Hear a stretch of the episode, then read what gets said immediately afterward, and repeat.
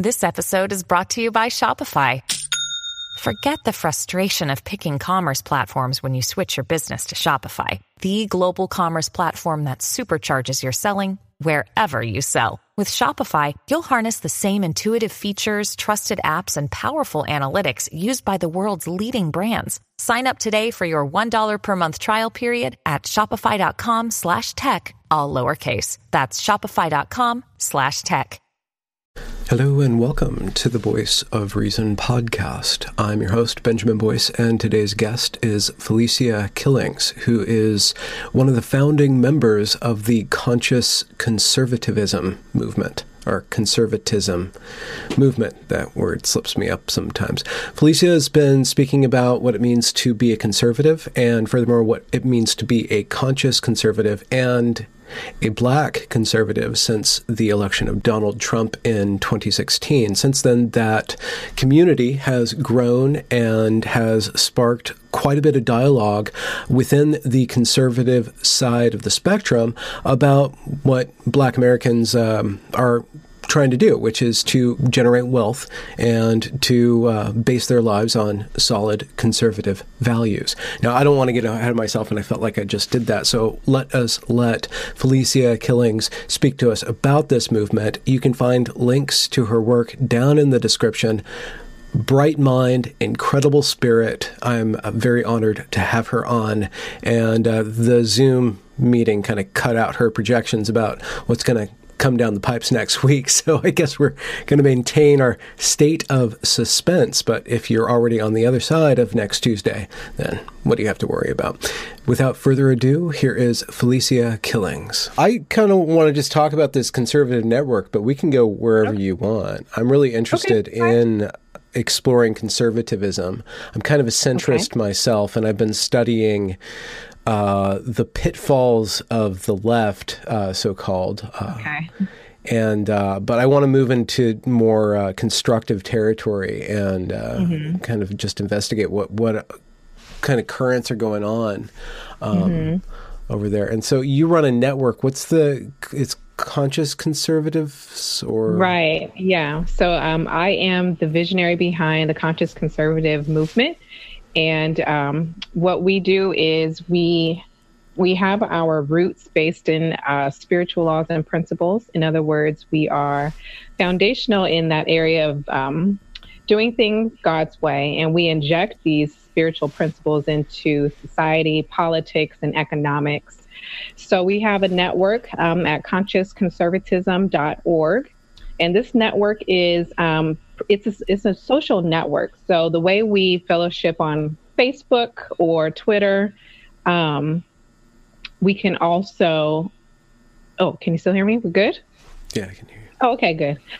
Um, we can also fellowship in there, like doing um, posts and whatnot. But basically, we work, uh, my network professors and I, we share different lessons related to the Constitution, um, related to media, Black history, um, pretty much whatever it is that conservatives are looking to learn more about. We provide these lessons and teachings inside there that's exclusive to them.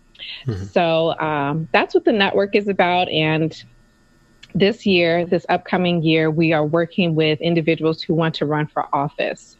So we're going to help them in terms of creating a really successful communications campaign um, and really leveraging the social platforms so that they can garner donations and attention around their platforms. So that's the direction we're headed in for 2021. And what's the pedigree of this movement? Where does it come from, or what did it grow grow mm-hmm. out of? So, um, back in, um, maybe I'll give some context for your audience. So, in 2016, um, that's pretty much when I started to talk about Black conservatism and really how um, these values inject themselves in our particular culture and how we've um, how we've used it in our daily lives. So, what has happened, however, is within our Black conservative space, we had this break, or what we call the civil war, between individuals who are very much so pro Black. In other words, we love being Black, we love Black history, um, we love Black empowerment. We we really want to see or show how conservatism can go toe to toe with progressivism. And then you have those within our space who are more so into what I call the colorblind sector. They don't want to be called Black, they just want to be called American. They don't want anything to do with Black empowerment. So we had that huge break. And because of that, um, just the general term black conservative was just way too confusing. And so I said, well, I'm a conscious black conservative. I'm conscious of my blackness. I'm conscious oh. of God's oh. laws. I'm conscious of uh, Black history. I'm conscious of all these things. And I'm showing how conservatism has always been embedded in Black history and Black culture since the beginning. So um, that's where the title Conscious Black Conservatism came from, mostly because I was like, we have to differentiate between these two um, part that parties within the party. And um, since that time, really in 2019, I brought the movement over to Twitter. And it's just gained so much traction and attention from individuals who are like, yeah, you know, we should embrace our different ethnicities. We should embrace these good spiritual laws that you know, help improve human behavior and interaction. We should be okay and conscious of this. And so, again, that's pretty much how it, it spans. So, um, you know, we take, we don't just focus on politics, although it's like 95% politics. Um, it's kind of hard to separate conservatism from politics. But um, we try to show that these various laws, like the law of love, the law, law of truth and justice, how these things inject themselves in in our everyday lives. So um, that's pretty much a, a, long story behind how the movement pretty much launched itself, and um, since that time, yeah, we've we've just continued growing. Do you mind uh, giving me and my audience like a history of how uh, conservatism mm-hmm. has been uh, at the bedrock uh, or mm-hmm. really close to the center or the foundation of Black history in in America? Sure. Yeah, definitely. So when we're talking about conservatism, again, we're going back to these um, principles or values that we intend to conserve within our society. So, um, for for example, within the conservative movement, we always focus on the nuclear family, or we can, we focus on small government. You know, we don't want the government so involved with our lives. So these areas have always been embedded within Black history, within Black communities. If you um, study Pew Research, they just did um, a few. Um, reports where they proved that Black Americans are among the most religious uh, group within America. In addition, they are um, about 68% are conservative or moderate. So this is just who we are you know hmm. um, it goes back if you want to if you want to say you know black history in america starting in 1619 with the slaves and whatnot, fine, we'll go there. We'll play with that number. Hmm. Even then, you had um, the slaves who were very much so affiliated with the Christian faith. So this is, like I said, this isn't anything new. It didn't come out of the sky and just hit us in 2016 when Trump decided to run for office.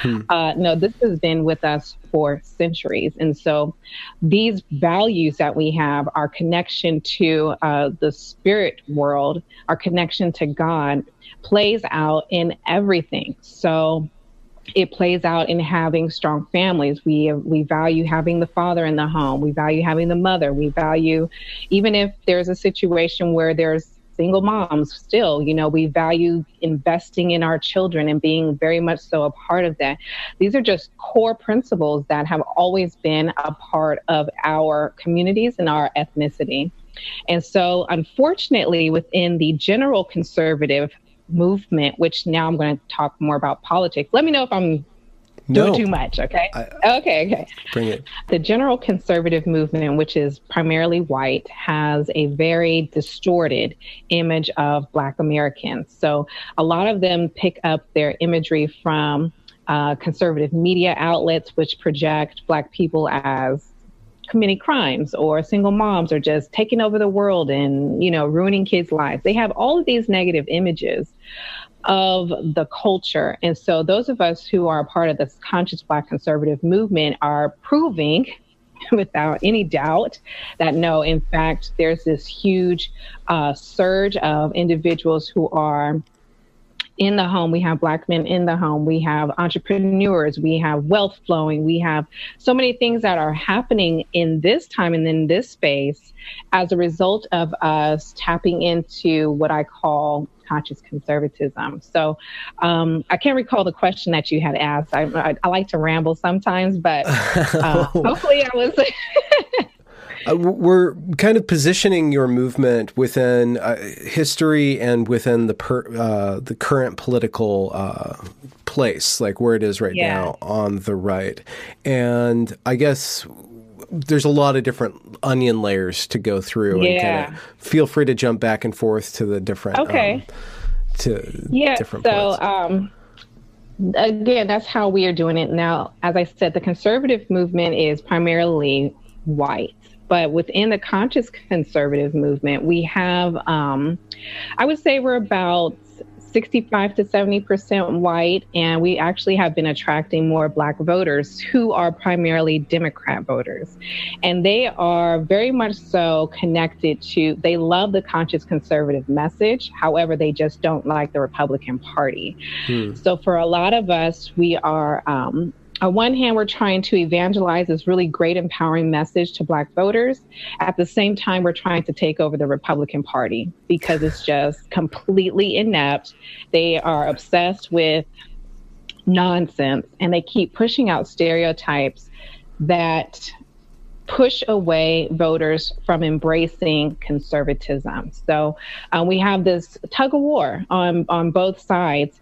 But in the middle, and we have individuals who are accepting the message, both white and black. So that's why I say the movement has been growing and we've been getting a lot of attention, even from folks at the White House, um, just because we're getting results. Like, like mm-hmm. I said, we're now at the point where it's about 30% of black people who are paying attention to our movement.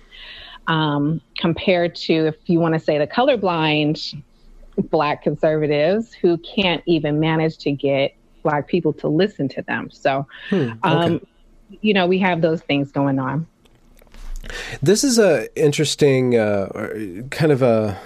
I was, I grew up I, I, grew up really enmeshed in white suburbs, and mm-hmm. I, I, moved to Chicago, and I had uh, Chicago's really interesting case because even though it's incredibly ethnically diverse, it's very mm-hmm. segregated. Even within mm-hmm. like European factions, within factions, it's okay. very segregated. Um, but I, I always focused more on the character of the person rather than than the mm-hmm. color. Uh, right. I over the last uh, three years, um, kind of being confronted with uh, anti-racist ideas, uh, you know, these concepts mm-hmm. of privilege and the stuff that's coming from the left, I've had to yeah. really examine like where how should I be conscious of somebody's uh, mm-hmm. race of their skin? Mm-hmm. Um, so I, am still resistant to letting uh, giving up my color blindness.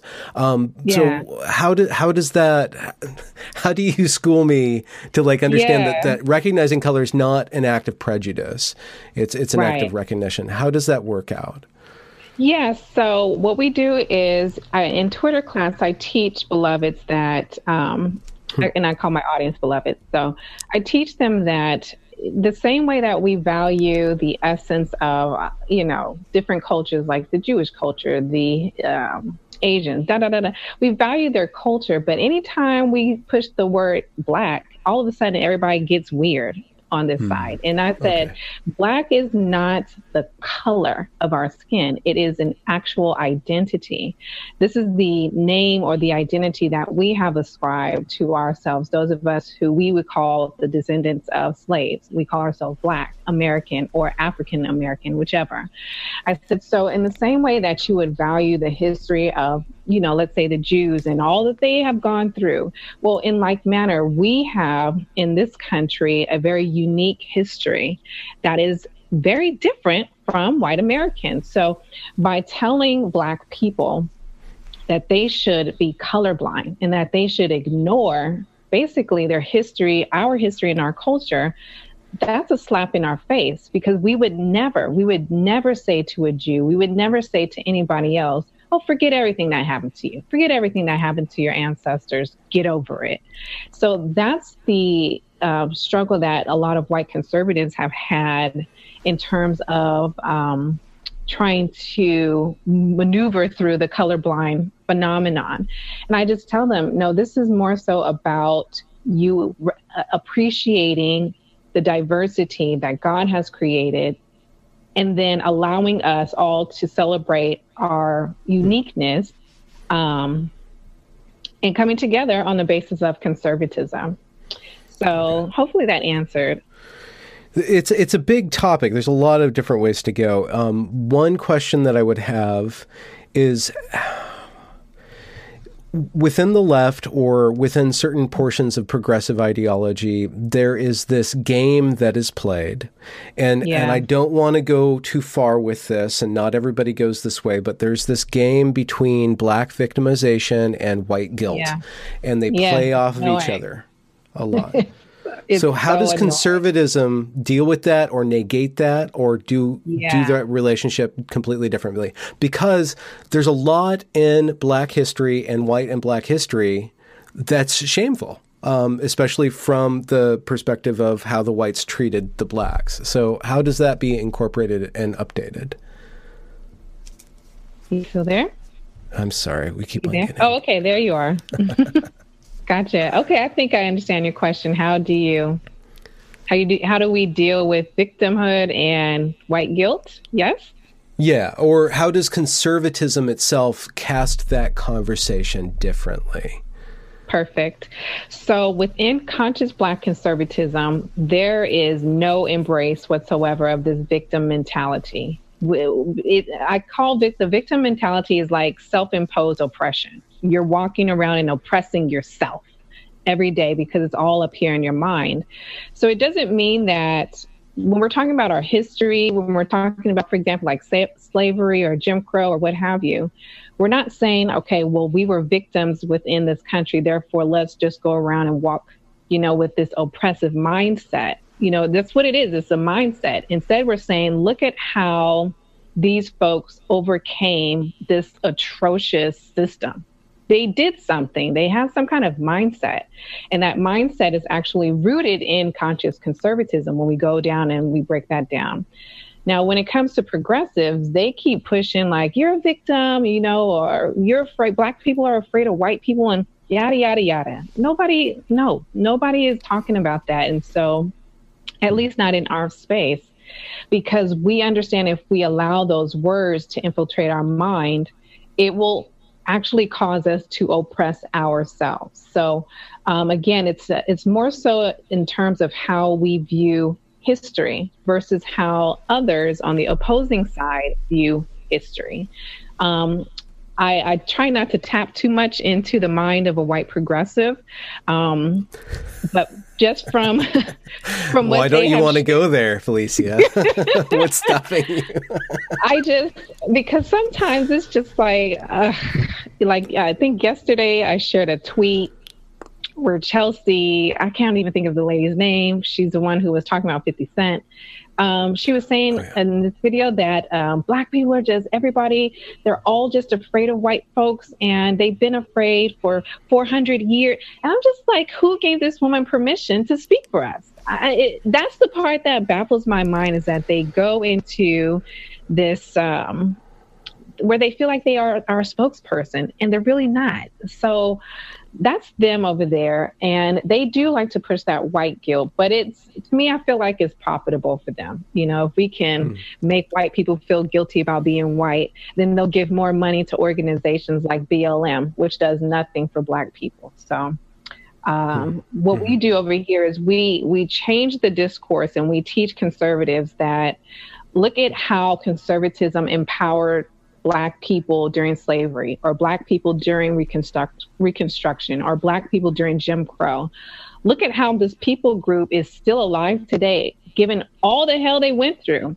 It was the mindset, it was their spiritual connection. These things are what we want to preserve or conserve so that we can prosper in any kind of given situation. So that's mm-hmm. how we we address this topic. It's really coming from empowerment. It's coming from a strong mindset And as such, the victim mindset, it can't last here. And same thing with guilt. Nobody, you know, guilt is another type of self imposed oppression. So we don't push that, we don't preach that over here either. How does. Uh you say spirituality, and I think mm-hmm. you've used the word religion. I'm assuming it's Christianity. And mm-hmm. uh, I, when when I hear you talking, there's a lot of images that are coming up in my from my subconscious about Israel and and yeah. the way in which the Old Testament and then the New Testament speaks about liberation, speaks about justice. Yeah. Is that are is are some of the principles uh, really rooted in in those yeah. histories? Yes, and I I make it a point not to call this a Christian movement, mostly because I'm not. I don't like to even call myself a Christian. I'm a hmm. believer. I, I know the Holy Spirit. I know the Lord. I have a relationship. So for me, I have to give credit to the person who inspired this entire movement. But I do tell people because I, we have folks who are Muslim, we have folks who are atheists, we have folks who are agnostic, we have all types of individuals who come to my platform or who even join our network because it's the spiritual laws that we teach, which are universal, like the law of love, the law of truth, the law of justice.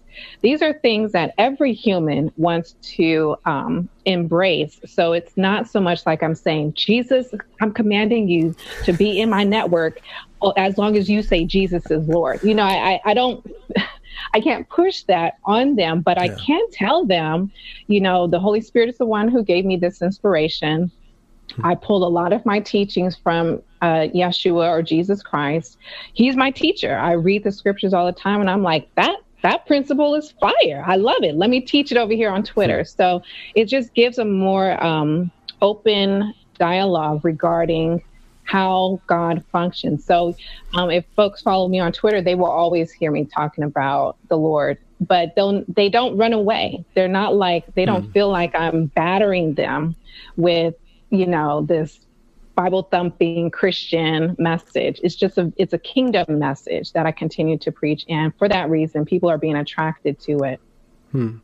Could you could we uh, kind of navigate through those three universal laws love, truth, and justice. Sure. Uh, I would like to go from love to truth to justice, and justice is a very um, important yeah. word because it is taken up by uh, the leftish stuff. That they use justice a lot. So I want to trace how it builds from love okay. to justice for you. Certainly. So, um, the first law is the law of love. Everything that we do should come from this place of love. So, if I say that I love God, then it's inevitable that I also love people. And if I love people, then I'm going to display this love in different ways. So, um, this love compels me to present truth uh, to folks. And then it, this truth also compels me to seek justice for those who are experiencing injustices. So, um, let me see if I can give an example of something political. So, uh, Democrats have created this policy called stop and frisk. And, um, you know, it's been unconstitutional, yada, yada, yada, all kinds of different stuff. But I was telling conservatives, I said, listen, if you love God, then therefore you're going to love people. And if you love people, regardless of the color of their skin, regardless of their identity, then if you see them experiencing an injustice like being pulled over for no reason or having their constitutional rights infringed upon them, then as someone who loves God, you're going to want to fight for that person's justice because that person is right now a victim of systematic or um, institutional oppression. So I try to show them how these laws pretty much interject themselves through us, and that when we see a system or a policy that's directly um, oppressing, if you will, a people group, then we as conservatives who say we love God have to be at the forefront fighting against injustices. Mm-hmm. So um, hopefully that explained just some of these things, um, some of the laws that we we preach over here. Um, I want to get to how the Republican Party specifically uh, needs to change. Um, and we're at the precipice. We maybe you know what's going to happen. Do you know what's going to happen next week? I have an idea. Do you have an idea? Do, okay, do we come back? Yeah. I'm sorry. Yeah. I, okay. I hate it. I hate it when it cuts out your laughter. It's so uh, alive. oh, thank you, thank you. But I guess it was good. I guess we don't need to know what's going to happen next week, so it cut. yeah, I, I mean, I I've been telling I've been telling conservatives, I said, listen, our ideology is losing its impact. Now, even though the vast majority of Americans, according to research, are still holding to conservative values, um, our ideology is losing when it comes to spreading among younger generations. So they okay. a lot more younger folks are embracing progressivism and liberalism for whatever reason. I haven't studied them too much. And I said, but we have we have the most fundamental and prosperous ideology. Like, how come we aren't increasing?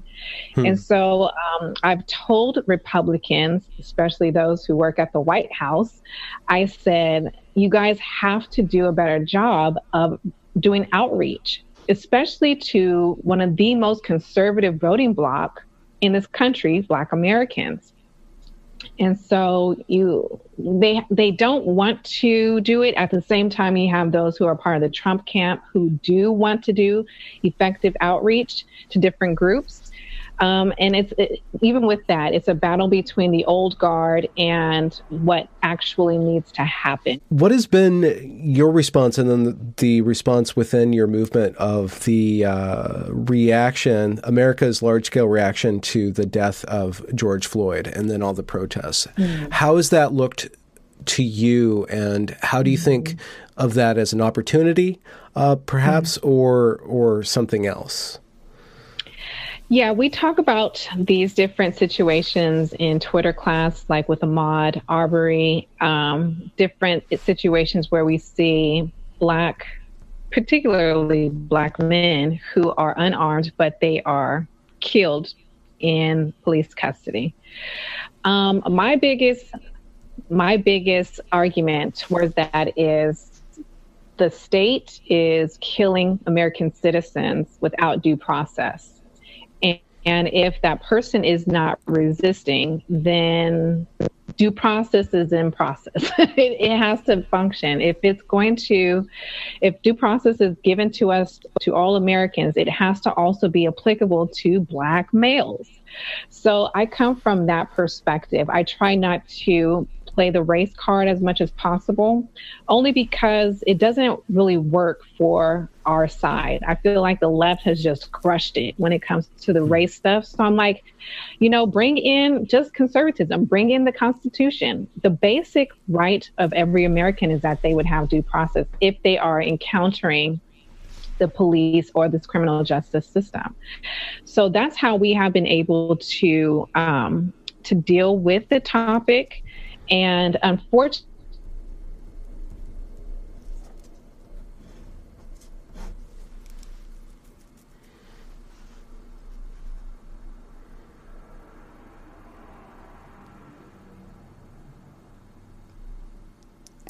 I'm waiting for our audio to come back on.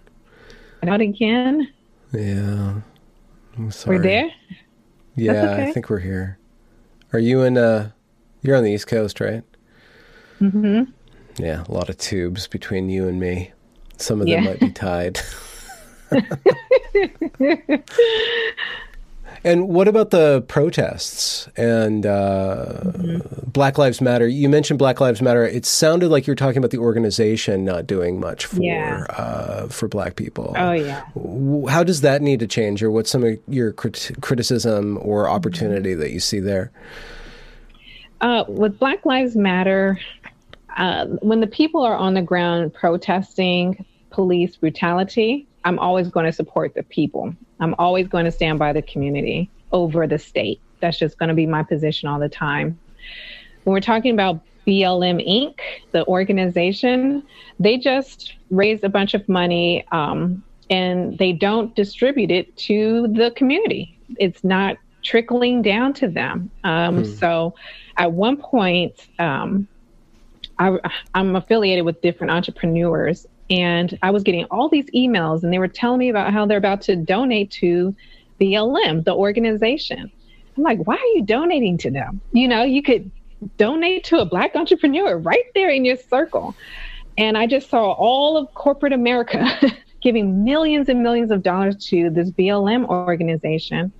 And BLM is not telling anybody how this money is being spent. And I, we all know it's not going to these communities. So I'm always going to have a problem with whenever corporations get involved with social justice issues when those when the funding isn't actually helping directly on the ground. So that's going to be my my my type of protest, if you will. But mm-hmm. having said that, I'm always going to support the people and their right to protest, the right to speak out against injustices, just because I'm always about the community itself. Um, my personal feelings about BLM is that I don't like how they keep pushing against Black heterosexual males. I don't like how, even on their organization, the website page, I think they took it down, but um, they were very much so against Black men in the home. They were very much so against. Um, you know, just black men altogether. And they made a point to make that clear. And for that reason, I'm like, I can't support it because black men are so crucial to our community. So. Mm-hmm, mm-hmm. I was speaking with uh, Julian Ace uh, Assiard or mm-hmm. Acciard, and uh, I, I, I, believe you guys know each other on Twitter. Well, that's mm-hmm. how I found you through him. Yeah. And he put these ideas in my head that really opened up a path forward because I've been, again, I've been studying uh, white fragility and anti-racism, mm-hmm. what's called anti-racism, and mm-hmm. uh, and underneath that is this stuff called critical race theory, uh, yeah. and underneath that is this Marxism stuff, uh, which really yeah. pits people against each other, and so I'm. I, am watching it take over education in Washington. I'm yeah. watching it kind of get into government, and uh, we'll see what happens if and when Biden gets in, if that will take uh, take precedence. And I, there's pro- I have problems with that. However, it's it's very good at facilitating I guess, in a way, some form of reconciliation that America mm-hmm. could be performing with regards to race issues or just recognizing mm-hmm. and kind of updating ourselves from the civil rights movement. It might be the yeah. case that white America uh, at large has been frozen in uh, the civil yeah. rights. Uh, it's like okay, we're yeah. we're done now. We're, we're post now, and a lot of things have happened since then. So this seems like an opportunity right now, this historical moment for mm-hmm. this uh, these dialogues and this uh, this consciousness, uh, for lack of a better term, to exert itself across our country. I think that critical race theory and its attendant ideologies are the opposite of Mm-hmm. building harmony. But when I was speaking to uh, Julian, I was like, well, mm-hmm. the way to defeat critical race theory is investment.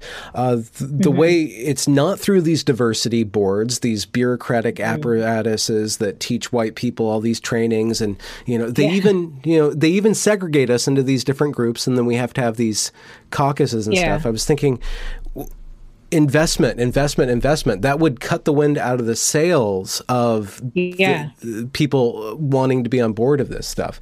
Um, yeah. I, so I'm kind of coming to you with that idea. How do you see that working out, and mm-hmm. uh, how do we uh, how do we get the word out on that? What it, what what do you imagine that to be like? Mm-hmm. Um, mm-hmm. Investment, yeah. in the black community.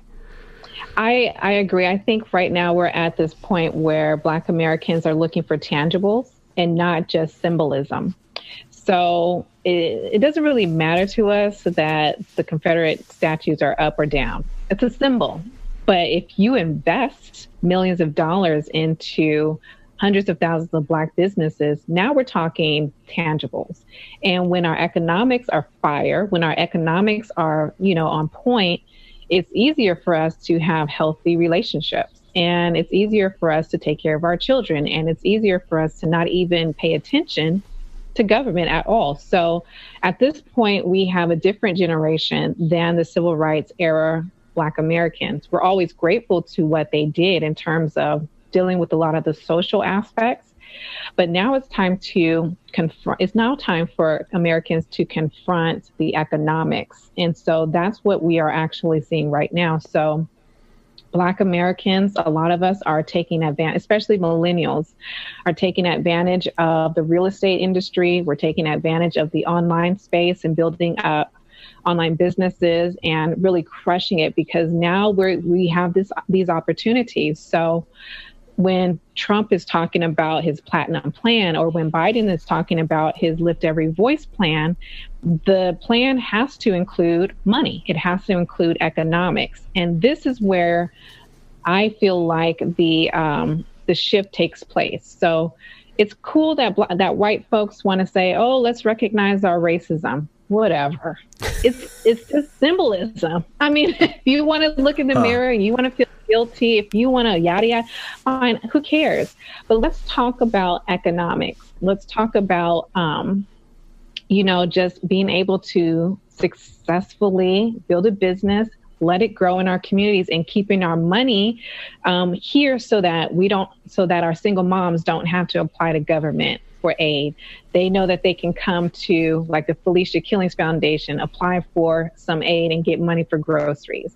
That's what we're trying to build over here. We're not asking white people to feel guilty. That's what progressives want them to do. They want to stick up here with the mindset stuff hmm. as opposed to us on this side who are conservative saying, no, we'll take those tangibles. And so um, this is where we see a lot more sophisticated dialogue regarding reparations. A lot of times conservatives just cringe at that word reparations and it's like, we're not telling you to give us your money. We're, we're trying to tell you that the government needs to be held liable for the atrocities that it committed via policies and whatnot against Black communities. So um, it's, it's kind of like when you, let's say there was a wrongful death suit you know you go to the courts you get things done and you get some kind of restitution or reparations in like manner the same thing will take place so it is it the tangibles is what's going to change the game as opposed to a whole lot of symbolism which mm-hmm. the left wants to keep it wants to keep pushing out there because it's it's emotion based it's uh mm. you know just keeps people angry and if you're angry you can't get anything done so mm. what we try to do is we diffuse that anger we channel all that energy in the conscious conservative movement and we say let's talk money Let's talk family. Let's talk um, some real solutions. And I, I'm, I'm going to go out on a limb and say this is why our movement has really grown because we focus so much on solutions as opposed to talking points or um, emotional nonsense. Um, we just get down to the point and say, look, this is how we can succeed. Oh, if they want to be racist over there, have fun go shoot your animals, go do whatever, have fun. We're going to come over here. We're going to build our communities. We're going to crush it because we're planning for the next 100 years. Mm, okay. And how does that work out on the ground? Uh, I guess with regards to policy and with regards to investment. Um, what what are some of the things that are that are emerging now, or, or some of the things that that people might be excited to, to hear is going on? Yeah, well, with the conscious conservative movement, because we have um, connections to folks who are in the White House, particularly those who are affiliated with Trump's um, Black outreach, they are our connection and our pressure on them actually um, compelled them to create a Black agenda. And this is momentous because in the last 60, 70 years, Republicans have completely avoided anything related to Black empowerment. So I celebrate that that accomplishment right there. My, I, I of course, I have some issues with it because I don't feel like they are going through as strongly as they can. Um, but that's that right there. So, in terms of policies, the movement has put enough pressure on the uh, the White House to create something that's going to directly benefit Black Americans. So that's that respect. Um, but this is just the first year of our movement. So next year, what we're doing is we're going to start working with local candidates who want to run for office so that they can bring whatever it is that they want to um, implement in their communities. We want to help them to convey that message effectively to their local areas. And then based upon that, we'll start to see hopefully more policies that work in favor of communities. So, um, you know, just for the first year for us to get that kind of access to the White House. Yeah. I mean, I think that's pretty, uh, that's pretty big. And uh, it's just, we anticipated growing much larger um, over the next 25, 50, in 100 years. And uh, we might be up for a regime change. If I bring it up again, our connection will probably break because it sounds like you have the truth and the Zoom gods don't want it out there. How, do do your plans and your movement's plans significantly change under a Biden administration um, or a mm. Trump administration? And and how how would things do you think it is going to change? Yeah, um, we've prepared ourselves to be functioning and increasing regardless of who's in office. So, um, you know, Trump getting another four years is not going to be any different than if Biden was in place. What we want to do is get Black Americans to have such you know, dynamic representation that if a Democrat leader is in office, we have a slew of black voters who can pressure them to present an effective Black agenda.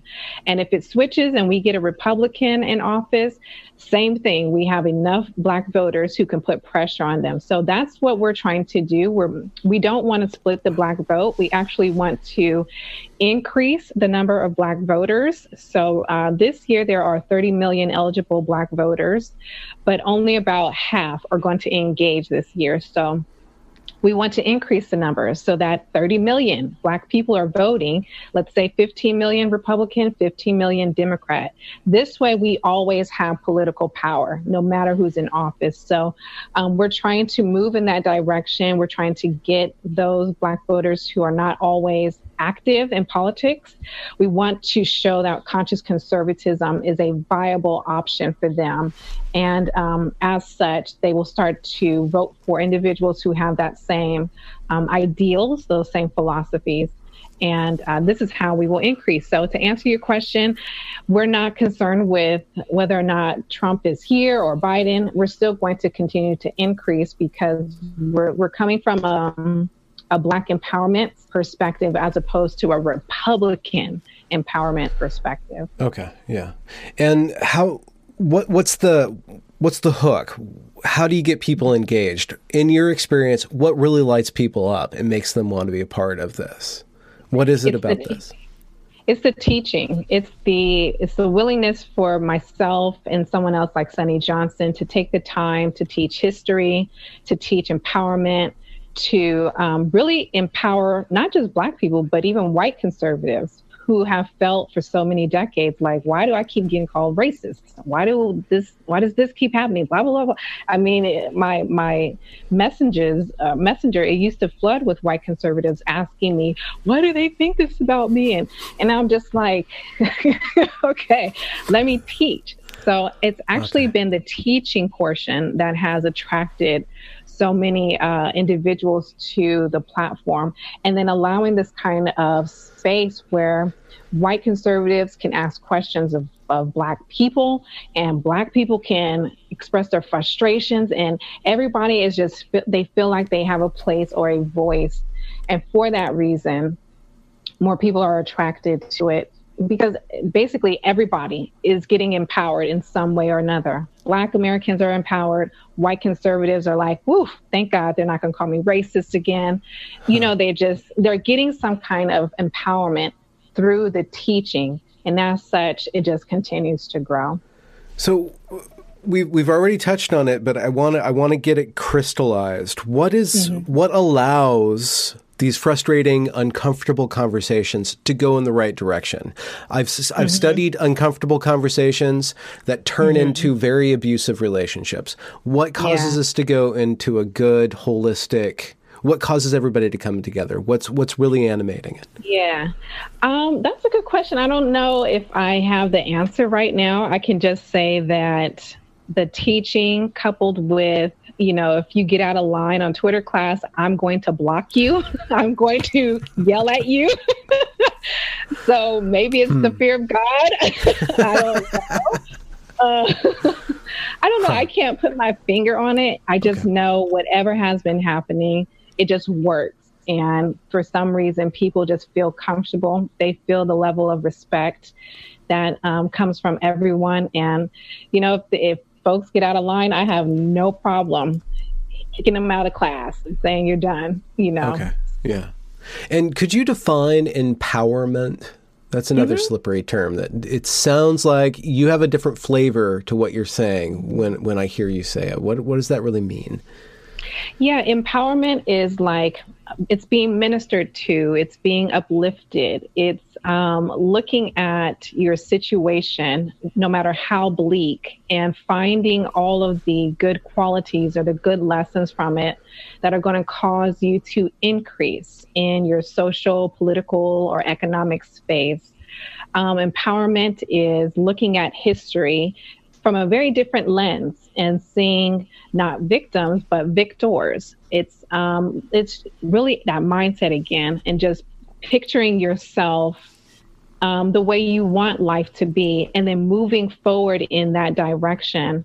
Um, that's how we define empowerment. So when we're talking about Black empowerment, we're saying like you know we don't we don't want to embrace that victim mentality instead we want to look at things very differently and see how we can subdue the resources that we have today to increase or to create a better future for our offsprings hmm. I this might be too personal but i, I have to ask what was the uh what was it that that what was that inspiration you, you used the word mm-hmm. you know you got infused by the spirit would you mind mm-hmm. telling the story of of how this uh, coalesced in your mm-hmm. heart or what happened yeah so let's see, where do I begin? Uh, um, I talked about how in 2016, I that's really where I started talking more about being a Black conservative on social media. Um, during that time, though, the Holy Spirit had asked me to launch a virtual Bible study. And um, before we get into the the Bible study, you said that in 2016 you started speaking about conservatism or mm. is it conservatism Con- conservatism, conservatism.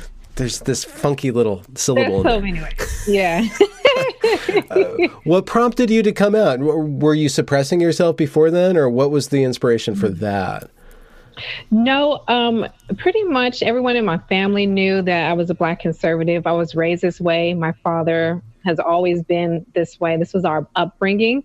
Um, but what happened was because Obama was leaving, um, I had a lot of black voters who were in my audience at the time who would send me these messages and they were like, Aren't you so sad he's leaving? And maybe we should change our avatar to the Obama family. And I mean, I was just getting inundated with these messages. And I finally just went on Facebook and I said, Stop sending me this stuff. I didn't vote for him.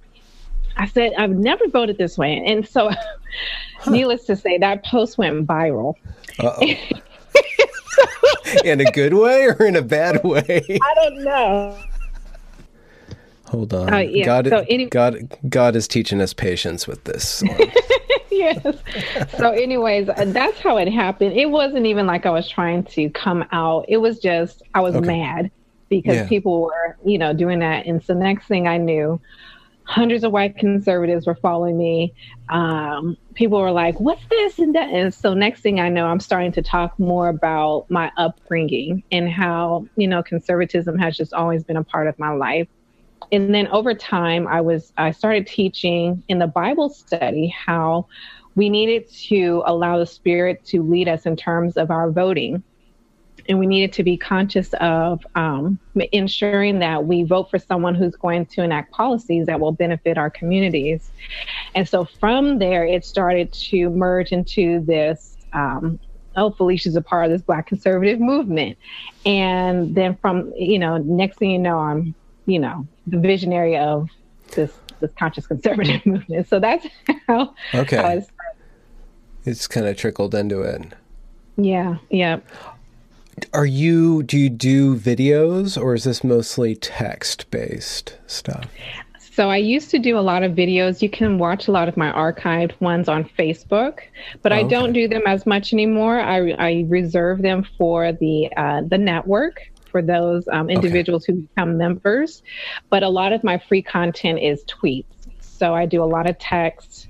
Um, and then we we're we've started having um, an in-person event in with the, the solutionary summit. So that's once a year. So those are pretty much the only times you'll see me on video talking anything like that. Um i i don't mean to be untoward but mm-hmm you do really well on YouTube. You have uh, oh, thank you. You have the looks, you have the voice, you have the presence.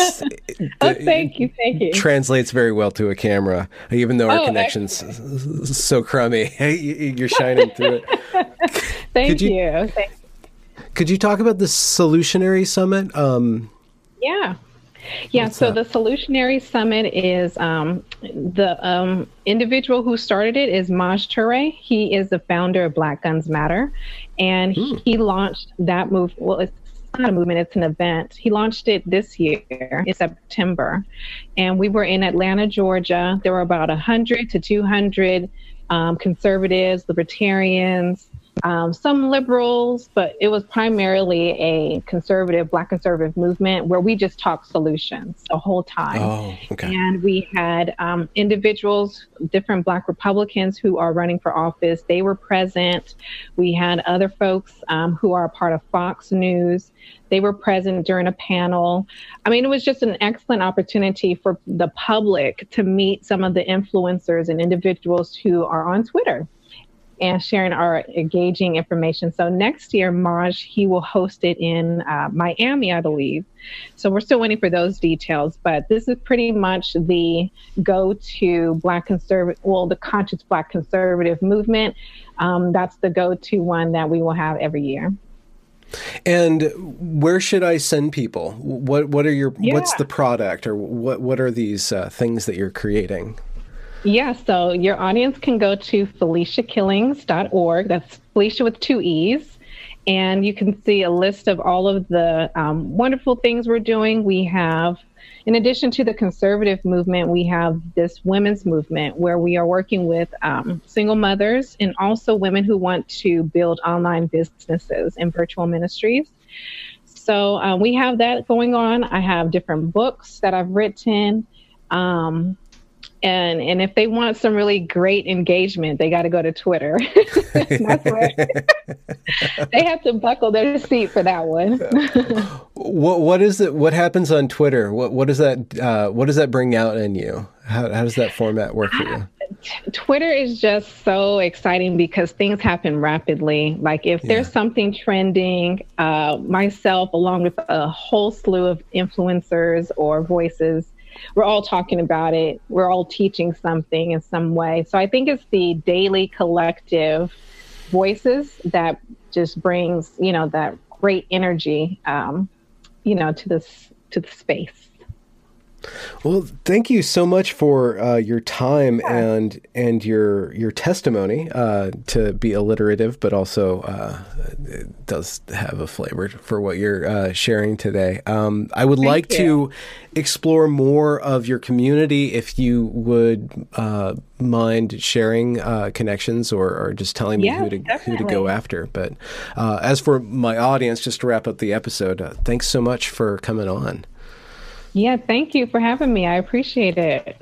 Congratulations for reaching the end of the podcast. If you enjoyed this product, consider donating to this channel via paypal.me slash Benjamin Boyce or joining me on Patreon. Also follow me on Twitter at Benjamin A. Boyce. Have a good night.